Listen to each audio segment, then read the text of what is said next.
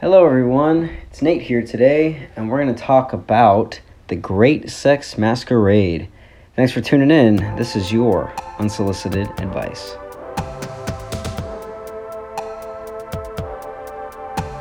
I'm not an advocate of wasting your time, so please feel free to skip around and find the episode that is best tailored to your needs.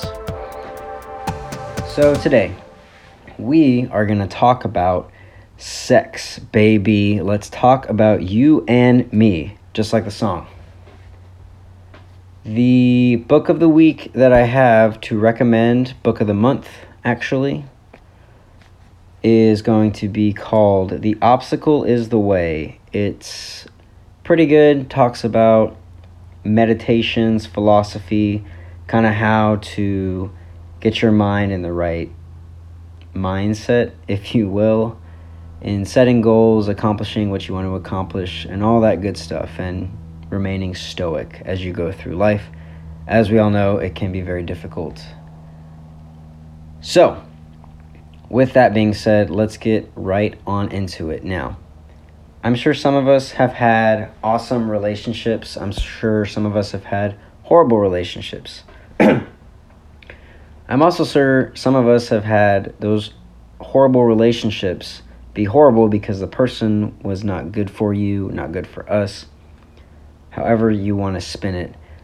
But because the sex is so good, we decide, oh, you know, it's fine. It's it's just a phase, it's just a a rough patch. We'll get through it.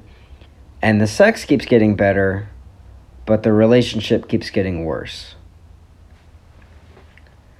If you've ever been in a similar situation to that, you know exactly what I'm talking about. You know how dangerous sex can be, right? It's a masquerade over all the bullshit in your current relationship.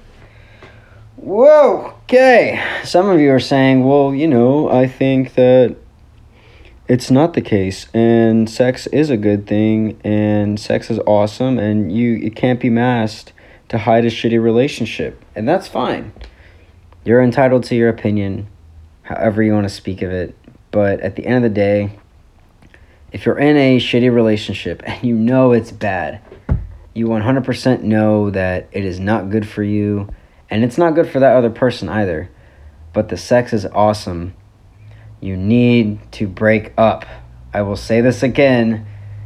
You need to break up if one of you is unhappy or if both of you are unhappy, you need to have that serious conversation and say, hey, I don't think this is working out. The sex is great, but, you know, I don't see this going anywhere, really. Or you're not satisfying my needs and wants, etc., etc., fancy wordplay, whatever you want to say, right? If you don't want to break up, then you seriously need to reevaluate that relationship.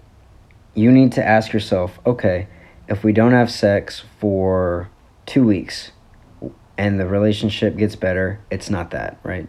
Maybe not ask yourself, but try something different, okay? In my experience, and I could be totally wrong because I'm in no means an expert, I don't have a degree in psychology or anything like that. This is just what I've experienced when I was in that relationship where it was just super shitty, but the sex was great,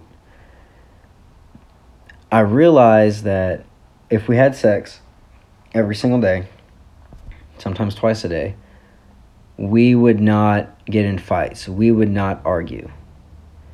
If there were a couple days in between because I was busy or there wasn't enough time and our schedules didn't line up, the moment we started hanging out, I'm talking two to three days of just not having sex, right? We didn't live together at the time either.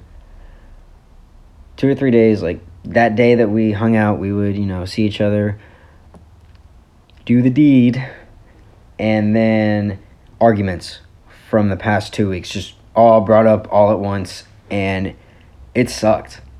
It was really shitty. On top of being accused of me cheating on them and me treating them poorly, and it was really, really bad. So, if you find yourself in this situation, and you don't want to break up or can't break up because you're too scared, that is a thing.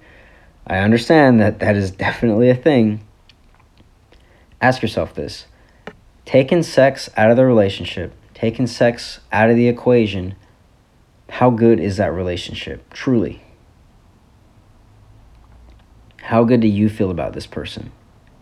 How good do they feel about you? Are you just a, as the call her daddy girls say, you know, Alex and Sofia, are you just a hole? Guys, are you just a dick to ride on? Seriously, ask yourself that. And ask yourself if the person you're with gives a shit about you at all without the sex. I know so many of my friends that are in bomb ass relationships that I know if they challenge themselves to not have sex for two weeks or a month, that they would be fine. Be like, okay, like there's something wrong, let's cut the sex and let's figure it out. They would be 100% okay with that. I know some friends, because you know, I'm, you know, grew up Catholic. I know a lot of goody two shoes Catholic people out there. Nothing against goody two shoes. I just I know a bunch of bunch of nerds. They're probably gonna be mad at me for this. That's okay. Still love you guys. Anyways, who don't have sex in their relationships because they want to wait till marriage. And they still have their own problems, but it's not based around sex. It's not based around, oh, we're cheating on me or you're doing this with someone else. It's not based around that. It's based around legitimate issues. I don't like it when you do this. I don't like it when you say that. The kind of the boring shit, right? That nobody really wants to focus or work on in a relationship. And you can definitely not focus on that important stuff, as boring and small as it is, when you're having great sex. Because when you're having great sex, all you're thinking about is, man, this feels so good. I don't give a shit if she doesn't like how I act around her friends or around her parents. Because we'll fight, yeah, whatever, and then we'll just get right back to having sex again, and then it's great, and she'll be over it, or he'll be over it. It's unhealthy. It's not recommended by anyone, I'm pretty sure. I would not recommend it, just having gone through it. It sucks. It is, I, just, I cannot stress this enough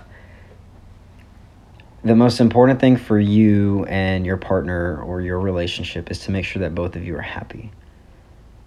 And you have to identify is my happiness being masqueraded by this awesome sex that we're having? That's all I have this week. Thank you all for tuning in. I know this was a little bit shorter. I have had a crazy, crazy work week, crazy schedule today. As always, I appreciate you guys for listening. If you have any feedback, please feel free to send in, excuse me, please feel free to message me on my your at uns your man word vomit. You know what I'm saying? Talk about sex to get all crazy. Follow the Instagram page at your unsolicited advice. No spaces, no caps, just all lowercase. Your unsolicited advice. Please let me know how I can improve this podcast, how I can make it better for you. And if you have any any advice you want me to blast on the waves for everyone to hear, please let me know. I am running out of episode ideas, and this is only episode three.